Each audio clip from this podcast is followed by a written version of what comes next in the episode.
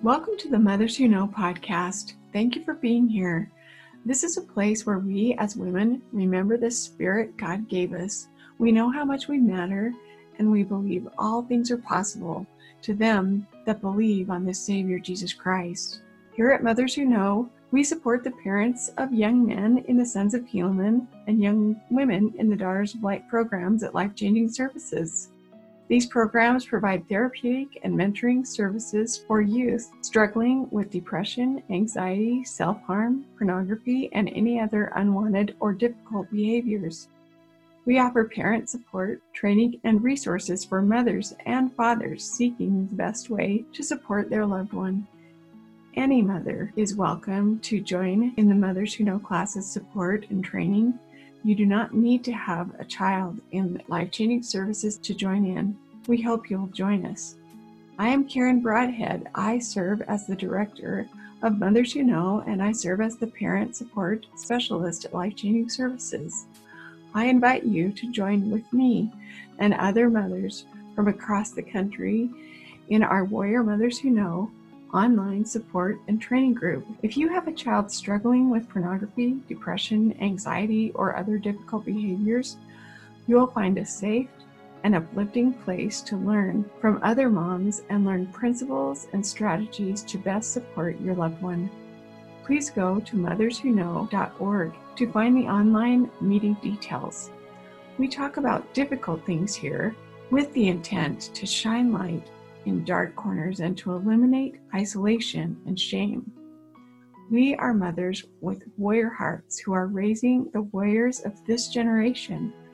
We know we must learn to fight well for ourselves first. Then we can confidently support and cheer on our loved ones in the best ways. Oh, welcome back. Like Dragons Did They Fight podcast. We're so glad you're here and listening. I'm with one of my favorite guys that inspires me a lot tonight. I'm here with Brighton Peterson. Maybe you've heard him in other podcasts. I know he's been on the Oh Eternal Warrior podcast. He's been on the Mothers Who Know podcast. And he's working on something so cool. And I'm going to start this out by saying, without vision, the people perish. Right? Like there's something that Brighton and I were talking about before we started right, Brighton? Like Brighton, you were saying the vision behind what you're doing. It's a big passion project. He reached yeah, out to me. Go for really it. Is. Go for it, Brighton. Yeah, you reached out to me and said, Hey, I've got something. And I just think that's so cool when people reach out to me and say, Let's do a podcast. And I actually said, My scheduler has your name. I've been thinking the same thing. That's awesome. Yeah. Yeah, I'm I'm excited to be sharing this. This has been a a work in progress for a number of years now. Well, I guess to start off, kind of a teaser is this passion project is called Camp Oneida, and I want to talk more about what that means in a little bit. But so, maybe to a little context might help people understand why this is such a big deal. So this coming February will be 11 years since I joined the Sons of Helaman program. And it took me a year and a half to, to learn the skills, work the steps, and to graduate. And then from there, move on to bigger, better things. Um, since then, I've now come full circle and I get to run some Sons of Helaman groups and Menominee YSA groups. And it's a super cool experience. So there, there's that side of my life. But also, as a teenager, I would spend my summers working at a scout camp close nearby Ogden, Utah. And I did that for eight summers and started as just the counselor in training, you know, just leading Cub Scouts around from one station to the next. And then over the years, as I grew and matured, I was trusted with more responsibility, where I was the crew president, which basically means I'm the young guy in charge of all the young people. And then there was the actual mature adults who were, I mean, as mature as people at Scout Camp can be. But so there's the actual mature adults who are over me, go on my mission, come back. And then I was the aquatics director, which means I'm in charge of everything water. And then somebody thought it would be a brilliant idea to have a 22 year old be in charge of the entire camp. Mm. And so then I was hired to be the camp director for a summer. Along the way, as I've continued to grow and progress, I had this thought every once in a while. Didn't realize it was the Holy Ghost. It's one of those things where I think it's my own thought. It's like, nah, it's a good idea, but it'll never happen. Mm-hmm. I kept having this thought, like, what if there was a summer camp for guys who are in the Sons of Helaman, where they could come and receive advanced training, and how fun that would be, and how beneficial it would be. And the thought would pop up every once in a while, and I would just shoot off as like, that's super cool, but I could never pull it off. There's there's no way. Until in 2020, I was attending a passion project training taught by Maurice Harker. And he he's sharing what I've come to refer to as the scenario, where you imagine you receive a communication from God. And in this communication, Heavenly Father says that I want you to go and do some good work on the earth. And I trust you, so I don't particularly care what it is. But in order to help you pull it off, I'm going to give you a team of 10 mortals and 10 ministering angels. And money's no object. I'll meet all of your needs along the way. What would you do? And so as I'm sitting there thinking about that, it's like the Holy Ghost comes and whacks me upside the head with a Nerf sword or something like that. It's like, hey, there's this camp idea. It's like, oh, this isn't just my thought. This is something I've been pushed towards for a while. And so since spring of 2020, I've been working on this idea of Camp Oneida and trying to turn it into into a reality. Mm. Wow, you know what? Camp Oneida.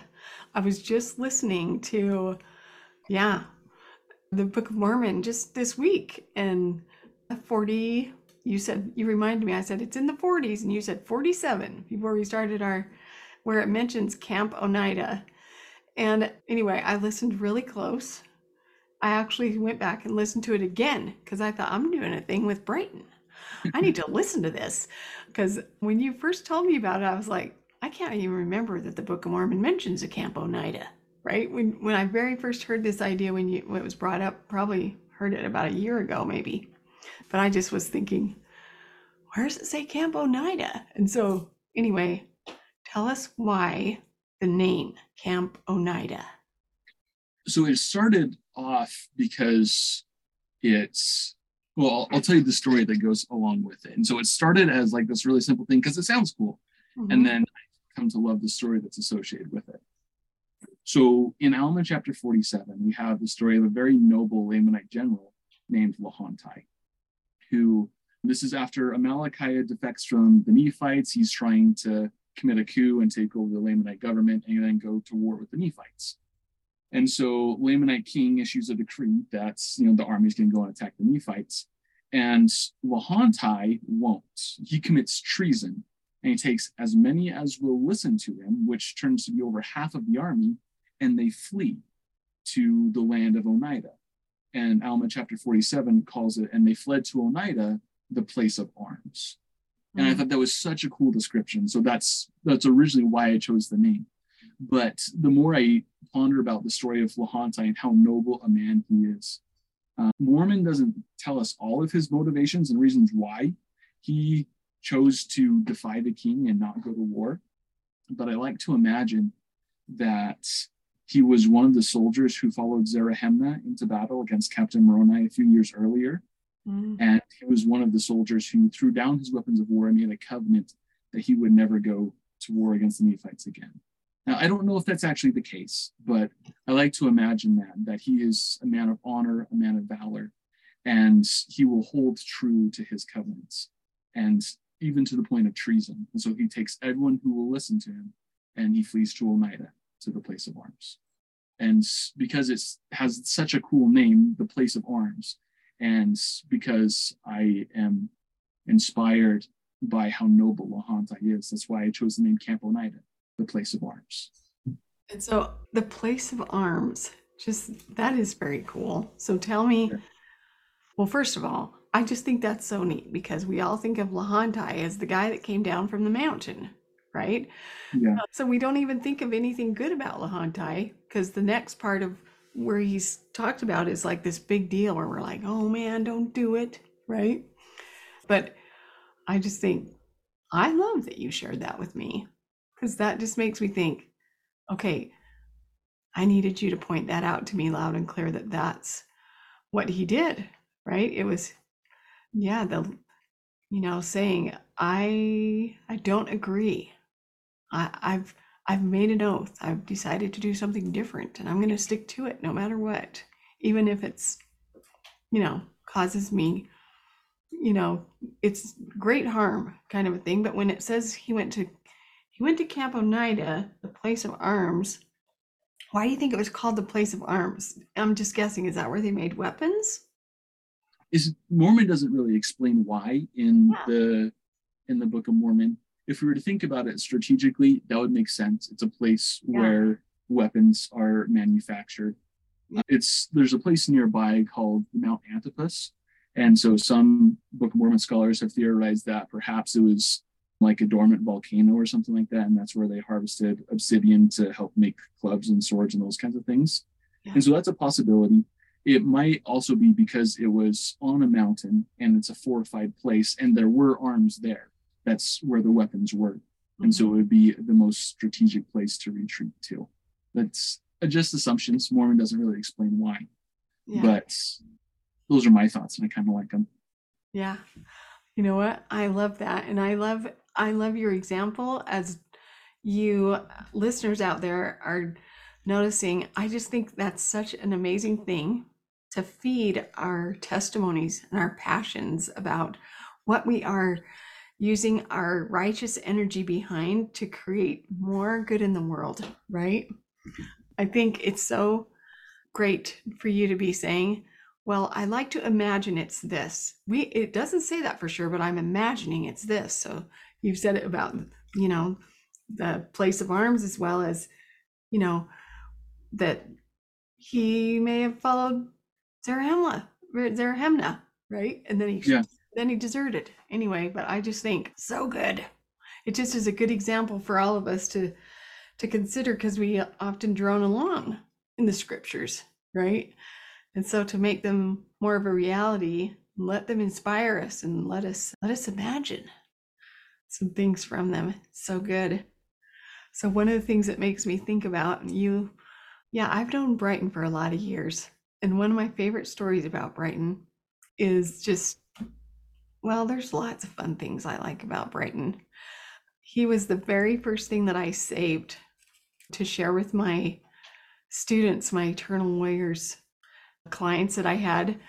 He was on his mission and he shared something with his mother, and it was so inspiring. I was like, I want that. Can I have it? Because it was just so much about warrior chemistry. And the next time you talk for a minute, I'm going to pull it up so I can read it to everybody. But yeah, it was just like so, so cool what you said. Uh huh. Brighton 1000 Days. That's what it's called. Okay. That was a long time ago. Yeah, right. And you, your mom sent it to me, and when I would teach warrior chemistry, and you listeners aren't, I'm sorry, you're going to miss out on this, but I'm going to share a screen so I can show Brighton because maybe he can't even remember what he what he said or what it looked like, because I'm that way. Oh, I said that, and that was how long ago? That was a long time ago. How long ago was this on your mission? Nine years ago, nine and a half years ago, June 2023 is when I entered the MTC. It's amazing. Yeah, okay.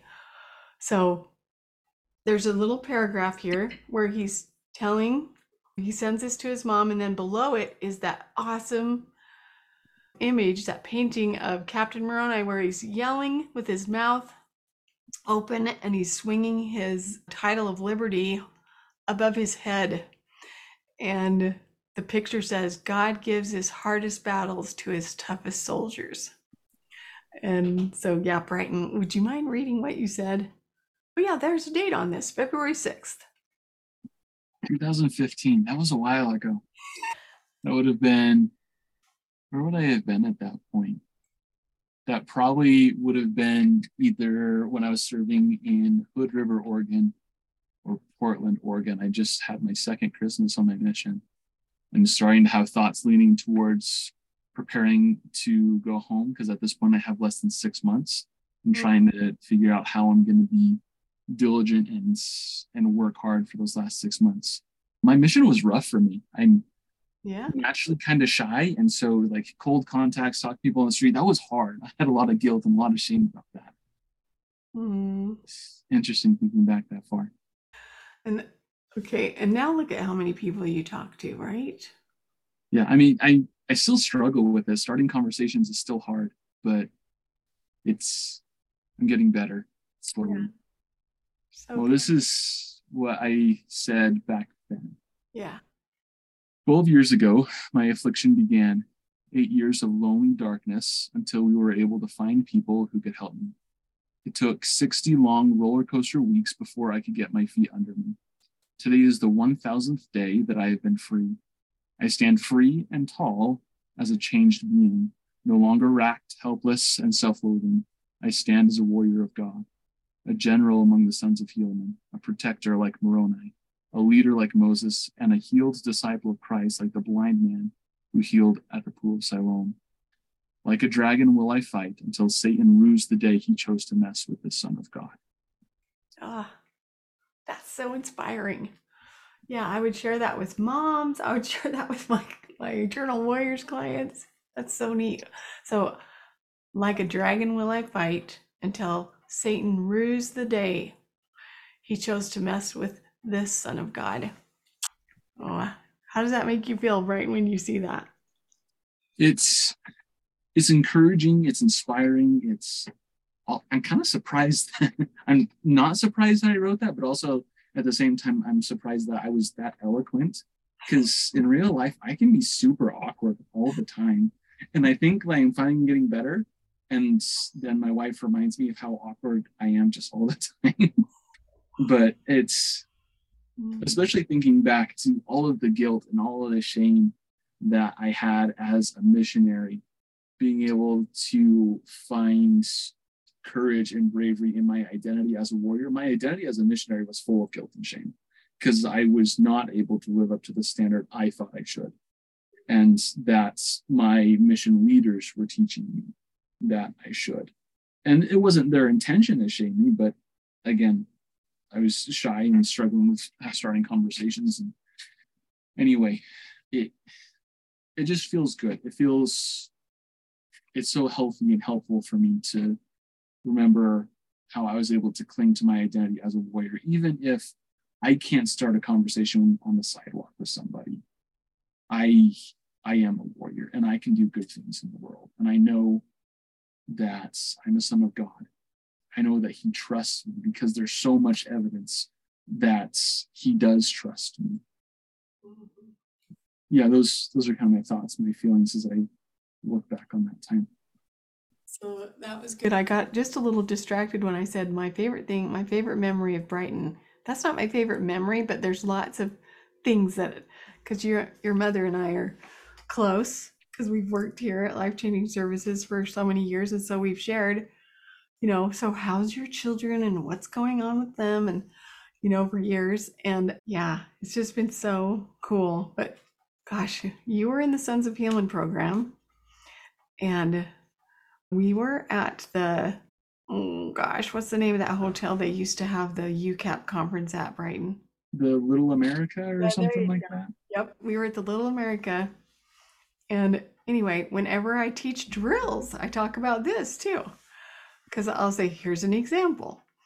And so, drills, we talk about, you know, setting ourselves up for success by knowing exactly what our action is going to be when we start noticing, hey, my thoughts are off, my chemistry is off, you know, I need to take care of this by implementing my drill, which also ignites warrior chemistry and gets my chemicals back down to a zero. And so, anyway, I'm learning all this and I'm thinking it's just life changing in my life. And so Brighton and I are are manning a booth together. And I'm the director of Mothers Who Know, and we're just, you know, and Brighton's there standing there and and we're just talking. Like, and all of a sudden he just stops. Like, and it was and so this is I guess this would fall under your awkward Brighton. yeah, it very much sounds like that, that part of me. Anyway, but you just stopped and he was he said, Excuse me, I'll be right back. And so he leaves and, you know, he wasn't gone that long. He comes back and his face is flushed and he's got sweat coming down from his sideburns, you know? And I was like, Brighton, did you just go do a drill? And he's like, Yep. And so I said, Oh, oh, please tell me what you did. What did you do? And so he said, Well, I went out in the parking lot and I can't remember how many push ups you said you did, but and I did this many push ups. And I was like, Okay, you know, I just think that's so, so fun. It's a fun memory. I can still see your younger face, you know, like, Yep, that's exactly what I did. Excuse me. Excuse me. I'll be right back. but that's some dedication and some uh some devotion to the valor of who I'm talking to, you listeners. He's such a wonderful, wonderful man. And I'm so excited to hear that you're heading this camp up because there's something else I know about you too. When you were the director of the whole camp, my two youngest children were hired to work there at that camp, and you were their boss. And that was fun to notice to come up and, you know, just hang out at the camp a couple times and notice you guys doing fun things. And yeah, uh, yeah that was, I really appreciated your influence on my children. And I also, yeah, I can remember my kids telling me, yeah, we think Brighton really likes Jamie. Yeah, I've I have this awful combination of being not subtle and also super oblivious. And so the woman who would eventually be my wife worked that summer with us and I was oblivious at all of the hints that she was trying to drop my way. Mm-hmm. And there's actually another girl on staff who was also flirting with me and i was oblivious to that as well. So there's like this love triangle thing going on and they didn't like each other and i'm just oblivious to all of it. But also once i did finally get to a place where i decided that i did like jamie and that it it took her she was so patient. It took her so the camp season is 10 weeks long and it took her nine weeks to wear me down to decide that it was okay for me to date one of my employees partially because it was the last week. Mm. Yeah, that was there's some crazy drama that happened that summer with some of the upper management stuff that went on, but there's also a lot of really fun, great things that happened this summer as well. Yeah. Yeah. Such a beautiful place, such a neat thing. And yeah, so I've seen you in action, I've seen you in front, like lead a crowd and, and, you know, influence and change the life of the kids that, that are that you're influencing as employees. And so, anyway, to me, I think this is an excellent, excellent idea for you to be doing. No wonder God is pushing you to try that out because one of the things I love about it, like if I'm a mom who has a son in the Sons of Helaman program, and I'm thinking, this is hard, right? This is really hard, right? And it's hard to watch. It's hard to watch how long and enduring this battle is, right? And I don't fully understand it and don't don't quite know why it's taking this long. But what a wonderful thing to have, you know, it's not just like I'm going to my recovery group. It's no, I'm going to a really awesome camp for a week, right? In the mountains. And it's not going to be all about this stuff. Is that my understanding? It's going to be about what what's the goal there? So before I talk about the goal, I want to talk a little bit about who it's for. Oh. Because I I would love for all of the guys who attend Sons of Helaman to come, but there's a very specific group of guys that I have in mind. Good to uh, so let's go back to the story of Lehonti for just a 2nd mm-hmm. Like we already talked about, super noble guy, but what he's most well known for like you already mentioned, is when he's deceived by Amalickiah. Noble guy, skilled warrior. I mean, we can assume that because all of the people who follow him make him general. Mm. And he's still deceived and makes poor decisions that eventually end up to him losing his life. And it's, I mean, there's the whole story about how messengers come to him three times. He's like, no, no, I won't. So he's trying to be good. He's trying to be noble. He's trying to be valiant. But in the end, he's deceived in among the ranks of the sons of Helaman, there are noble men who are in somewhat similar situations, mm-hmm. where they are noble men with good hearts and they're just struggling to make progress. These are the boys who they might be somewhat similar to me. It took me over a year and a half to graduate from the program. There's guys who they've been in the group for two years or more. They, or maybe not necessarily even boys who've been in a long time, but boys who they just struggle to learn in from listening and they got to involve their bodies. And so Camp Oneida is meant for for these boys. Everyone is welcome to come as long as we have capacity open, but it's specifically meant for these boys. The approach that we're taking, so the if I were to summarize the purpose of Camp Oneida into just one or two sentences, it's to teach and reinforce the principles of Sons of Helaman through adventure-based learning. And so there won't be any lectures, there won't be any like sit down and listen to the teacher. There will be discussion, but the discussion will always follow some sort of adventure type activity where there will be learning by doing. So mm-hmm. there'll be a whole bunch of fun, there'll be a whole bunch of excitement, but every fun thing has a specific purpose and a lesson to teach. Mm. That's really awesome. Have you thought of any ideas of what you might do that's fun? Yeah, we've so my brother Riley and I, he's been my right hand man in this process. And we've we've basically got the entire potential schedule worked out. And we're so excited. Um, so it'll be about a six day camp. We have a camp, we have a location found. Right now, we're trying to gather the funds to be able to reserve the campsite but it's in a small town called Eden, Utah. So just a little east over the mountains from Ogden. Actually, it's like 30 minutes north of where you live. I'm sure you know where yeah, Eden is.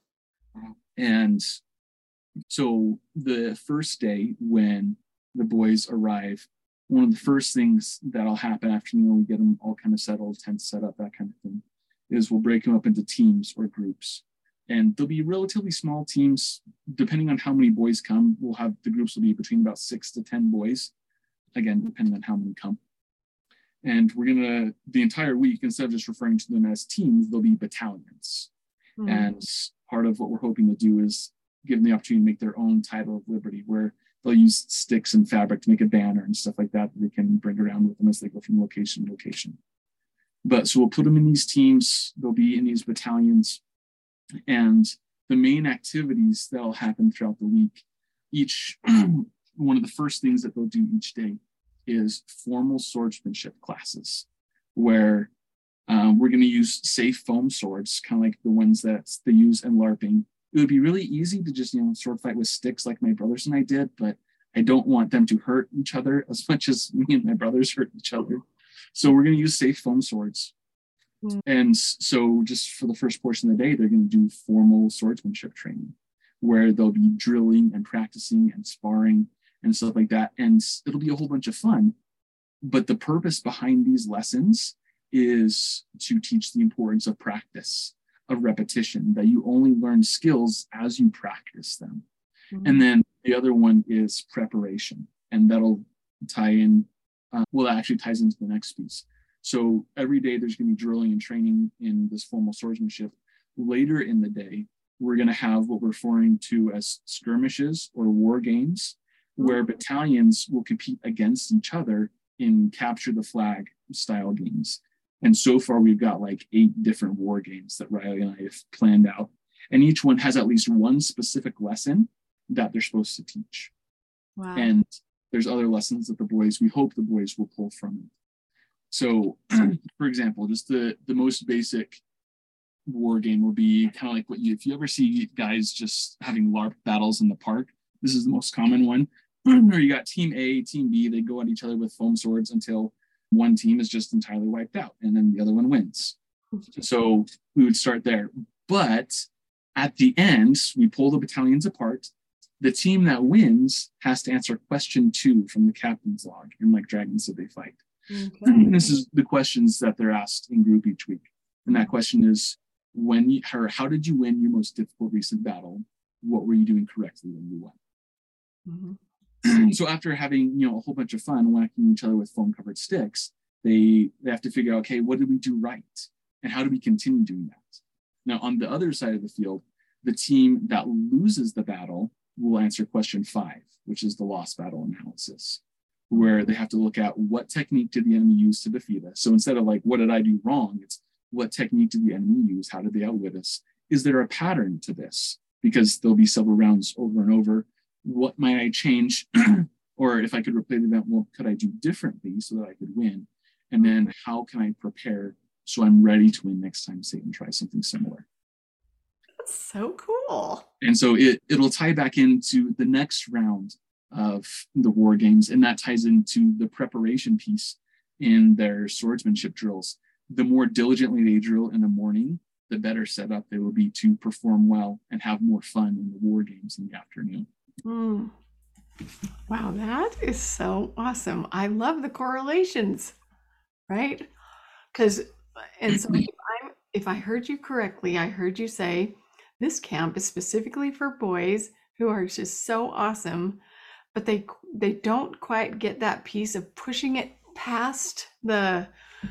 You got to use your body. Okay, that is a huge thing, and and I don't know. There's, it's hard to if you if you're like why why like today I was just reading about you know our brains and how one of the great functions of our brain is to take the easiest path possible, right? Yeah. And so to be like, let's just stay safe and not do hard things. And so to to realize that you actually have to be the boss of your brain. And so that's a hard thing to learn because it doesn't feel like I don't know, it just doesn't feel like the thing to do a lot of times. Yeah. That's cool. So there's a couple other activities that we have planned early in the week. There's going to be team building exercises because the better they work as a team, that carries over skills to the rest of their life. One of the number 10 of the Eternal Warriors lessons is the power of a team. Mm-hmm. And that one of the things that we teach in group is you can kind of sort of technically maybe work recovery on your own, just you and God, but it's really hard. Why would you do that to yourself? Like there are people around you, reach out to them, lean on them, let them support you. You will still have to do the recovery work, but it's significantly easier when you have a team. And so there will be some crossover there. And so there's a lot of good things that come from team building. So we're going to have some team building games um, some obstacle courses, some things like that to help them work together as a battalion. And that's going to be one of the places where we introduce DPAR or the Pattern for Growth tool, is what it's referred to in the young men's, young women's programs, where we use discover, plan, act, reflect. So they'll they'll run through like an obstacle course, let's say, and then they'll just reflect on like, okay, what went right, what went wrong, and then they'll start trying to do some discovery work. How can we do this better? They start creating plans, and then they act they repeat the obstacle course trying to do it faster or smoother or something like that. And so that'll carry over into the other activities that they do. And so that'll be part of the question twos that they answer in the captain's log or the lost battle analysis. And it's such a useful tool. It's so helpful in recovery work, any skill you're trying to develop when you're working on a passion project. It's such a wonderful tool. I'm so grateful it's a part of the Young Men and Women's program. Mm, yeah, that's so neat. It seems like such an obvious thing, right when when it was laid out you're like well that's kind of obvious right but it's almost like someone needed to lay that out yeah it's almost like one of those well duh moments but how often do we need the well duh moments just to help make those things obvious right um, and i still am trying to implement that in my own life you know on a regular basis and yeah often i get kind of envious of you guys because you're always talking about it, you're always doing it. And I'm thinking, okay, I just want to hang out with you guys so that I can just get more of that drip system on the D part. Yeah. That'd be really cool. Well, if if Riley gets his way, once Camp Onidah grows and it's a multi-year thing, he wants to turn this into like a family camp thing, where we can get some families together and we'll split them up into battalions where like there'll be the mom battalion and the dad battalion and the little brother battalion and stuff like that. And so that's one of the long-term visions that yes. we have. But once once we have the ball rolling, we'll figure out how to do that. Wow. One of the last activities that we have planned, there's still a little more planning to do, but this is the last of the major activities that we have planned is blacksmithing. And I'm super, super excited about this one. It's blacksmithing. It's, yeah. Hmm. It it's been a fascination of mine for a really long time. And the short version is that a lot of the books that I enjoy reading include blacksmithing there. And so that kind of got me interested. And then the the other thing that got me like really fascinated by it and really wanting to learn is our ancestor who came over from Denmark who brought our name Peterson. He was a member of the royal guard, the bodyguard for the king of Denmark. Mm. And so when he joined the church and immigrated to Utah, he brought with him his officer's saber. And so we we just have these stories about the grandpa with the sword and those kinds of things. When he died, his widow had to sell his sword in order to make ends meet. And so mm. it, it's nowhere in the family anymore. And so I have this mild obsession about how wanting to learn about what that sword would be like and to make a replica of that sword. Mm-hmm. And so that's like one of my side projects. It's one of the things that got me interested in it. But as I've continued to learn about blacksmithing, and it's fun, it's cool, but it's also a great way to teach some psychological principles as well. The the main re- or probably the clincher that's helped me decide that okay, we're going to include this, even though it's made it difficult for some campsites to be willing to accept us because you know we're bringing a box that spits fire to their campground. Right. Is for most of the boys, most of the young men that come to Camp Onidah, this will be the only time in their life where they get to do something like this. Right. And the sneaky psychology part of my brain is, well, this will just help them remember it for the rest of their lives. Right. And so help some of these lessons stick. But in addition to that, it's healthy fear, healthy respect for things that can hurt you is something that is essential for working with any tool. Mm-hmm. But also, it's a healthy relationship, or rather, a healthy perspective to have of Satan to not to be afraid of him so much as I respect that if I am not cautious, he can do me great harm, like in the story with Lehonti and Amalickiah, where he slowly over time let his guard down and it cost him his life. Right. And so that's one of the lessons there, but also again, the the practice, the repetition. You only get good at blacksmithing as you do it. And you can't, well, for example, I'm not just going to have them whack on pieces of metal. I'm going to have them work on actual projects. And we're still trying to figure out what all those projects will be that they take home. Mm. Our first idea was to make nails. And so the, the classic blacksmith apprentice, what they would do for years is make nails because the master blacksmith, he's so sick and tired of doing it because he's had to do it for decades. He just shoves it all to the apprentice. But also, it is one of the simplest things that you can make. And so that's one of our thoughts is have them start by making their own nail that they can take home. Mm-hmm. One of the, and I have to give credit to my wife, Jamie, for this one. Mm-hmm. Uh, we got called to be a Ma and Pa for our stake trek.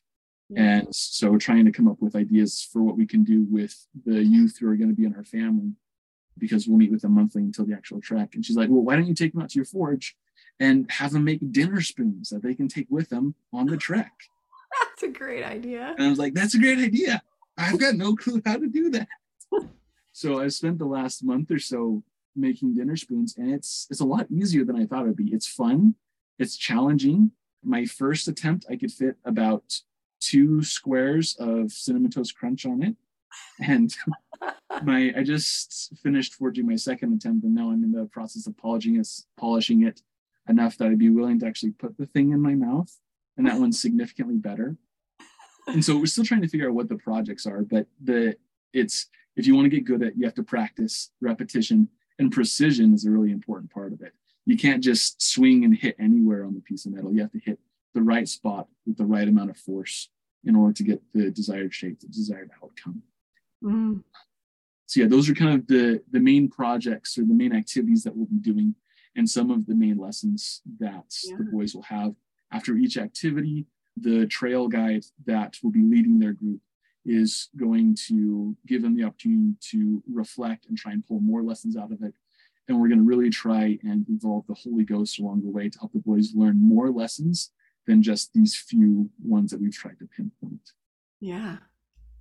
Oh, that's so cool. Wow. Okay, Brighton, you've thought a lot about this. I think it's so neat. And it's so cool that you're doing it with Riley and that you guys are excited enough about it that we're thinking, yeah, in the future, we, we're going to make something really awesome out of this too. Yeah, that's that's the hope. Um, I was just on a call with Cody Hawes earlier today. He's one of the mentors that I report to about how progress is going with my Sons of Helaman group. Mm-hmm. And so he's asking how things are going Camp Onidah, and I'm telling him some of the stuff that I've been telling you. And he's just saying, oh man, my ward has high adventure this summer, and they decided to go whitewater rafting. I would much rather bring them to Camp Onidah instead. And it was like, yes, that's so cool. I would love to do high adventures with Camp Onidah to eventually grow it beyond just helping Sons of Helaman guys. But right. that's once it's functioning, once it's moving, once it's rolling, being able to grow and expand like that to to help more people. Yeah, wow, that's so neat. Isn't that what isn't it cool to notice how God works in our lives and how he prepares us for things and puts us on a you know, kind of a path of yeah, this this is your niche a little bit, right? Like your family's been really involved in in just yeah, that scouts and camps and so cool to notice this. Yeah. Yeah, I'm really grateful for. Looking back, it's because of the ways that so I, I mentioned some of there was some drama and management issues that summer that I was the camp director. Yeah. And because of the way that summer ended, I had a lot of bitterness and resentment against the Boy Scouts of America and some of the people in the Trapper Trails Council specifically and just wondering why on earth because when i came back from mission i was like okay i'm an adult now and i need a real adult job yeah. and so god made it really clear that i was supposed to go back to camp and just wondering why why on earth am i supposed to go back to camp right and seeing that god's been kind of pushing me this way even even in high school the high school that i attended the first and last week of every school year they would have what they called elevation and so we would gather a bunch of students together in this small town called Veyo outside St. George, Utah. Mm-hmm. And we'd spend the week rock climbing, rappelling, leadership courses, stuff like that. And it counted as high school credit. And so I thought, yeah, this is so super cool. It's a whole bunch of fun. And now I can see that experience was, even though it was cool and fun and helpful then, yeah. it's shaping the way that this Camp Onidah is taking place. For example, some very specific ideas I'm pulling from as the idea of battalions. At elevation, they refer to them as pods, you know, like a, a group of whales. And, you know, that's all fun, but we're the sons of Helaman. This is Camp Onidah, the place of arms. So we're going to call them battalions. Yeah. But basically, copy and paste from that. One of the other things that has been really helpful is they had their trail guides. So these are people who have graduated from the school, they've been to elevation several times, and they've received training. And so they can help not only keep the young, dumb teenagers safe, but also be like almost like a counselor at an FSY conference where they're kind of, they're not all the way an adult yet. They're still young and cool, but they have more wisdom that they can share. Right. And so that's one of the things that we're borrowing. Every battalion is going to have a trail guide. And this trail guide will either be a personal warrior trainer that I've hired to come and play with us for the week, or it'll be someone who is a graduate of the program with similar knowledge and training as a personal warrior trainer who can step in and help the guys for the week. Wow, that's going to be powerful. That is going to be yeah. so powerful. Yeah, we're we're so excited and just so grateful for how patient God has been along the way, helping us figure out some of the logistic things. Because originally it's gonna be like, yeah, me and my brother, we're just gonna go up in the mountains for a week with like 30 boys and we'll be fine. It'll be fine. And then some other people pointing out is like, that's a really bad idea. You should have some more people there to help you not be dumb. And so, yeah, I know that that the logistics of it, like, really, I just think, oh, this is something that is going to be amazing. I'm I'm so grateful for as frustrating and as emotionally roller coaster it was that year being a camp director for the Boy Scouts of America. I learned so much in that year that is helping me be able to figure out how on earth I can put this together, like how on earth to feed the boys, Mm.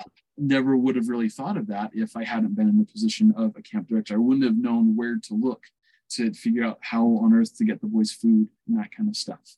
Mm. Probably would have winged it and we would have had like ramen noodles three times a day or something like that. but but that experience and that training has been been really beneficial trying to put together just like all the behind the scenes stuff that nobody will see but makes it possible. Yeah. Yeah, it's it's so much more goes into something that people just show up and see, right? Here we are at the yeah. camp. You know, yeah, there's so much that goes into it. And so, yeah, it does take. I just love your warrior heart. I love the, yeah, that you are and passionate, you know, and stick to something. I love that it's come to this place where you were like, ah, that I'll never do that. It's a fun idea, but I'll never do it. I love that it's come to this place of, of I'm doing this. And not only that, I think God's calling me to do this. And so that's just so neat. And I think so needed too. And I love that you're focusing on this little niche of young men. Everybody's invited, but there's this little niche of these are the guys who don't quite get how important it is to, you know, extend things above just thinking, right? yeah thinking about it we got to we got to move we got to do about it in that's the training part of it so much of it yeah those boys and the boys who i didn't realize that i was kind of catering us to the to me but that's kind of who it ends up being for the, the kids who they they're smart kids but listening is not the way that they learn best if you repeat it enough times, eventually it will sink in, but they learn better through doing. So the boys who they they get the concept and they're just not doing anything about it yet. And the boys who they're trying to get it and it just doesn't make sense yet. Yeah. Or they can't figure out, or like they can understand it in principle, but they don't know how to apply it yet because because they're doers and they they need adventure, they need activity. Oh, that's so good. Do you remember in your training realizing, oh, it's a doing thing? Do you remember anything like where when it shifted for you in something that was like beyond? Oh, Okay, this is what I thought. Uh, what it really. I don't know that I ever had like a serious click moment. For me, it was a process. Yeah. Where when I first joined the program, I went a month straight without losing battles, and so just learning like warrior chemistry and some of those kinds of tools were so life changing. But then I became what they referred to as the yo-yoer, where I'd win for a month and lose for two, and win for a month and lose for 2 mm-hmm. um, eventually, what if I was to try and identify one specific moment in my recovery that made probably the most difference was the the transition from week four to week five was always the hardest for me. For some reason, there was a barrier there, a wall that I just couldn't pass until finally I did. I had learned enough, practiced enough, had the skills in place where I finally passed week four and things were cruising right along. It wasn't necessarily smooth sailing. I was still fighting and working on those kinds of things. And it was approaching Christmas time. And I decided that I was going to give a Christmas present to my Savior of my cleanliness, my worthiness. And I wasn't going to be graduated yet, but I was be really close. And I got to, I think is about nine weeks and five days or something right around there. Mm-hmm. And I lost. Now, part of that is because I got fired from my job as a grocery store bagger, which is its own story entirely. But it was so frustrating and depressing and devastating that I, I did last about three days after I got fired before I ended up losing, but but I lost. And then I just really struggled for the next couple of months. And then there was some sort of shift in that took place where I decided I was going to become a righteous freak. I was going to become a peculiar person. I was going to do whatever it took in order to to start winning. And that's the person that you met at that UCAP is after I'd been working and practicing that for at that point it had probably been let's see, I graduated, I became a general in August of 2012.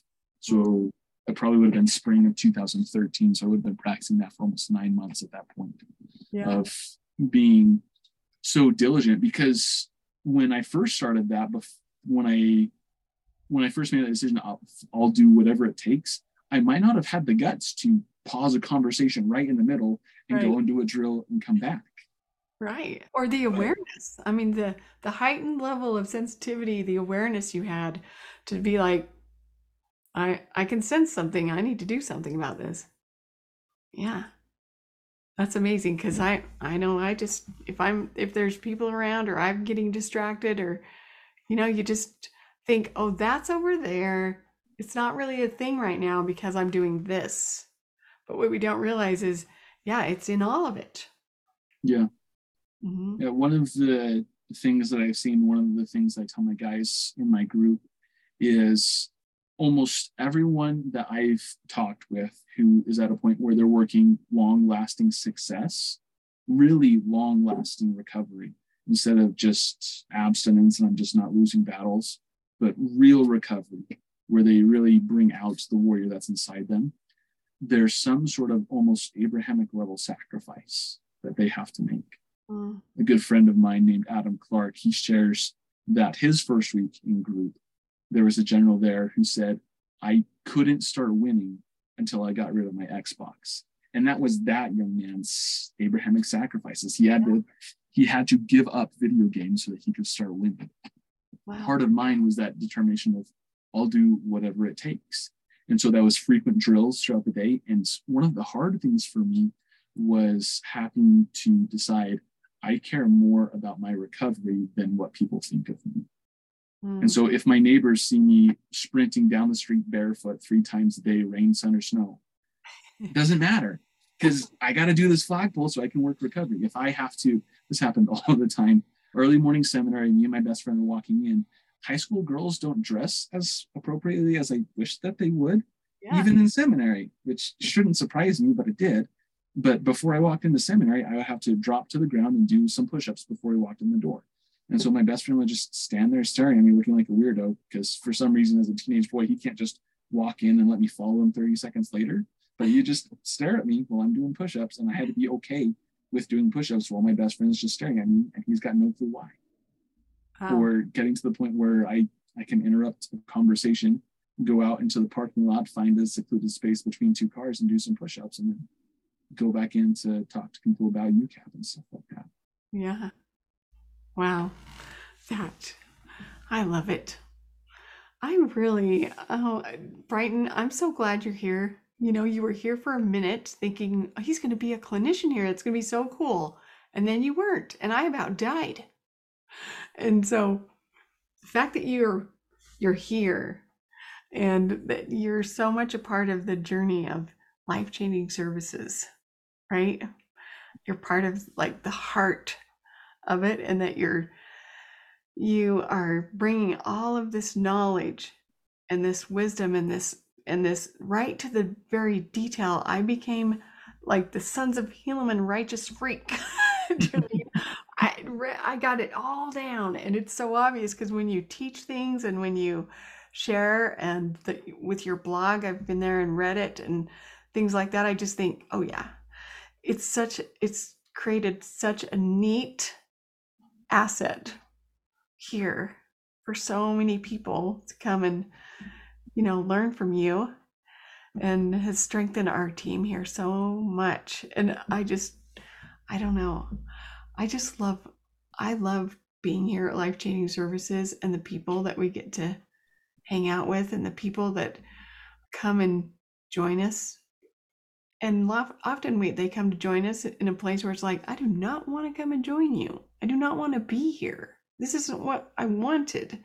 But it's almost like it turns into this mission this call of yeah god yeah his hardest battles for his strongest warriors right? Because because i got work for you to do. Yeah. so neat. So one of the things I know that I'm excited to, yeah, to just express now is like I think it's so important that the people that are listening hear that not only Camp Onidah is a place of arms, like tonight, they need to hear a call to arms, right? Because there's there's a hurdle that we want to get over because we want to get this Camp Onidah started and you had an inspiration. And I'm sure at first thought of it, you were thinking, well, that's not super comfortable, is it? right? No, and there's there's still totally very uncomfortable things about it. Right. Um, So Well, like like for example, my preference would be to be one of the trail guides at this camp, where I guess to be close, inter- interact with the young guys, and be with them, and be with them for the sword fights and stuff like that. And I can't. Somebody has to be in charge, and nobody knows it better than I do. Yeah. So I get to be that guy and try and find ways in there where where I can have the fun. Yeah. And one of one of the parts of being that guy is finding the funding to lay down the money to reserve the camp and do all the safe stuff. And so yeah, the call to arms that we want you listeners to hear is hopefully that your Brighton has created a site and I want you to tell them about your GoFundMe. Yeah, so it's really easy to find if you go to gofundme.org.com. I don't remember which one it is. You go to the GoFundMe website and just search Camp Onidah, O N I D A H. And it's probably the only thing that'll pop up, or one of just a few things that pop up. And so it's Camp Onidah helping helping teens learn self mastery or something like that. And we're I I don't have the personal funds to reserve the campsite on my own. I wish we did, but it's it's been kind of a tight year for my family, and so I need help.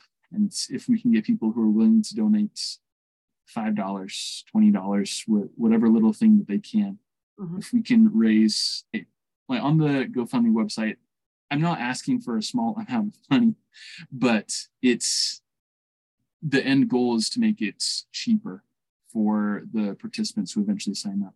I need at least $840 just to reserve the campsite because because I don't have those funds. Yeah. Uh, but but the more that we get, the cheaper the registration fee will be.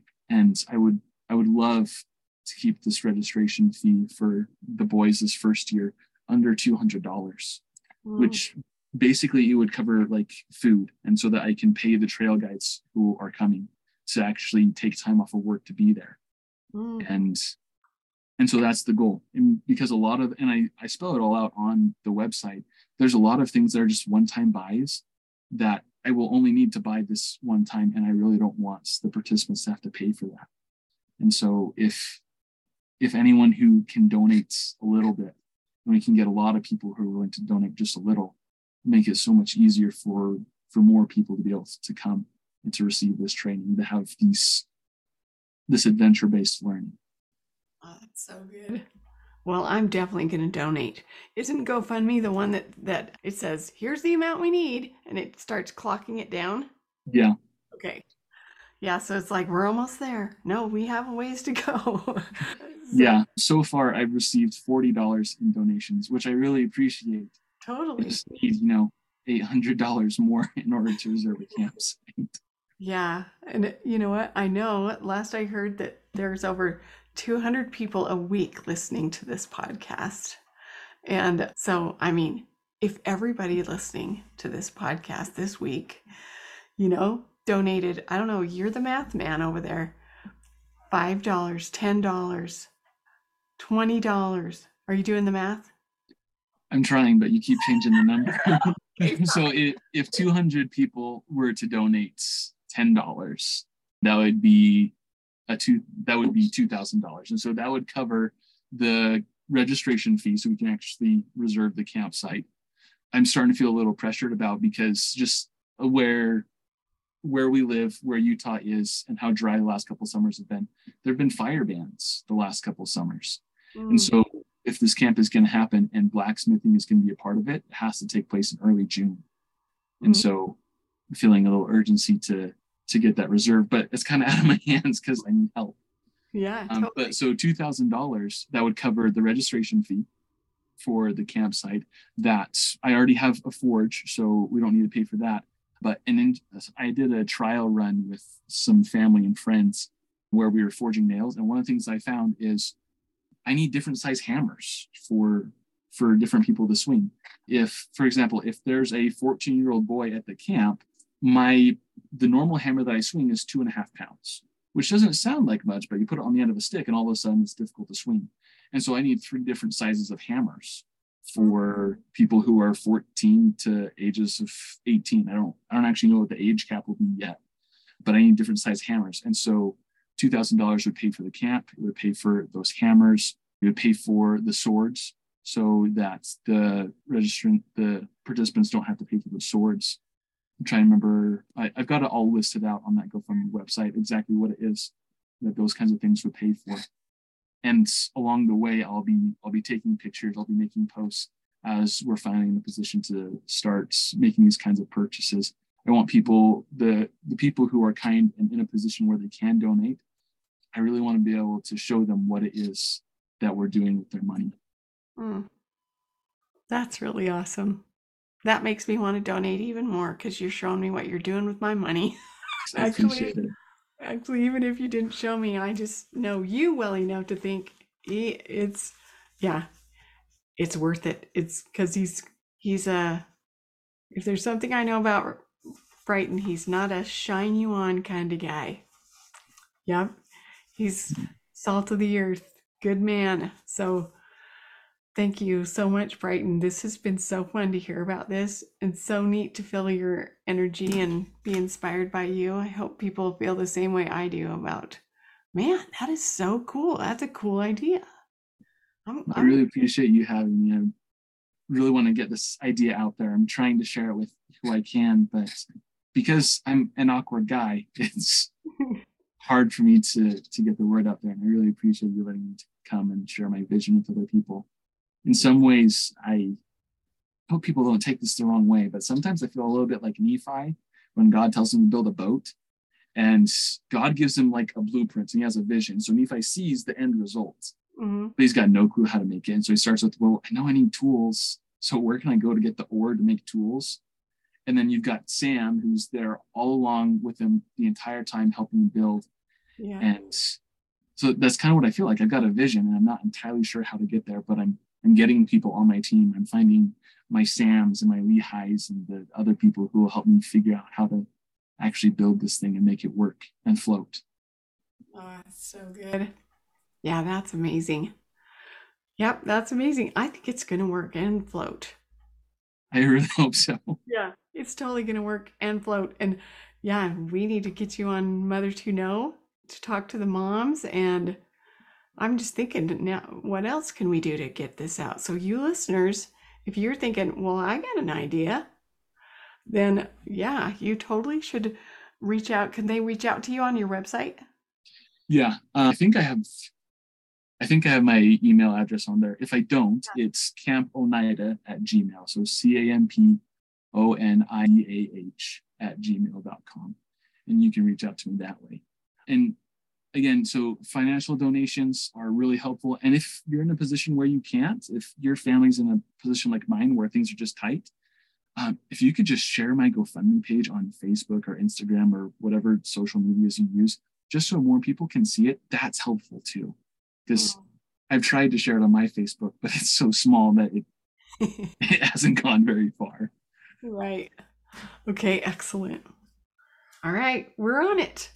We're on it. Thank you. I really yeah. appreciate it. Thanks, Brighton. And thanks, listeners.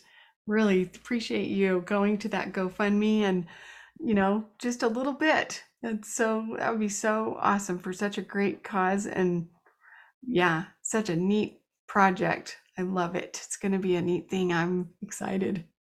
Oh, we'll have another one of these next year to see how your first one went. That'll be really cool. one of the things that I'm I'm hoping to do, and this one will be tricky because you know permission slips and that kind of stuff, mm-hmm. and because these guys are enrolled in Sons of Helaman, and most people don't want like their faces out there. But I want to figure out how to take some pictures in ways that guys are okay with, and put together like a small slideshow of like this is what we do, this is who we are, and these are the things that you can expect. So somehow I'll figure out a way to do that in ways that boys and their parents are okay with. Mm-hmm. Uh, even if they're all just really distant shots and you can't tell who they are, maybe we'll just have to have blurry faces on everybody, but yeah, or you know, at least your PWT guides, your trail guides. Yeah. Put them up there doing stuff or something. But, yeah, yeah, that would work. Yeah, so neat. Okay. Thanks, Brighton. Thanks, everybody, for listening. We'll see you next time. Thank you. Thank you for being with us today, Warrior Moms. I invite you to make a donation at the top of our website, motherswhoknow.org. Any amount you can afford today will help us keep Mothers Who Know services free for all moms. Thank you so much for your generosity.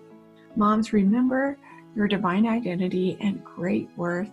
Continue in your courageous efforts to support God's great work. Notice the miracles you see every day, the evidence of the Savior's love and mercy. Find the message in your message.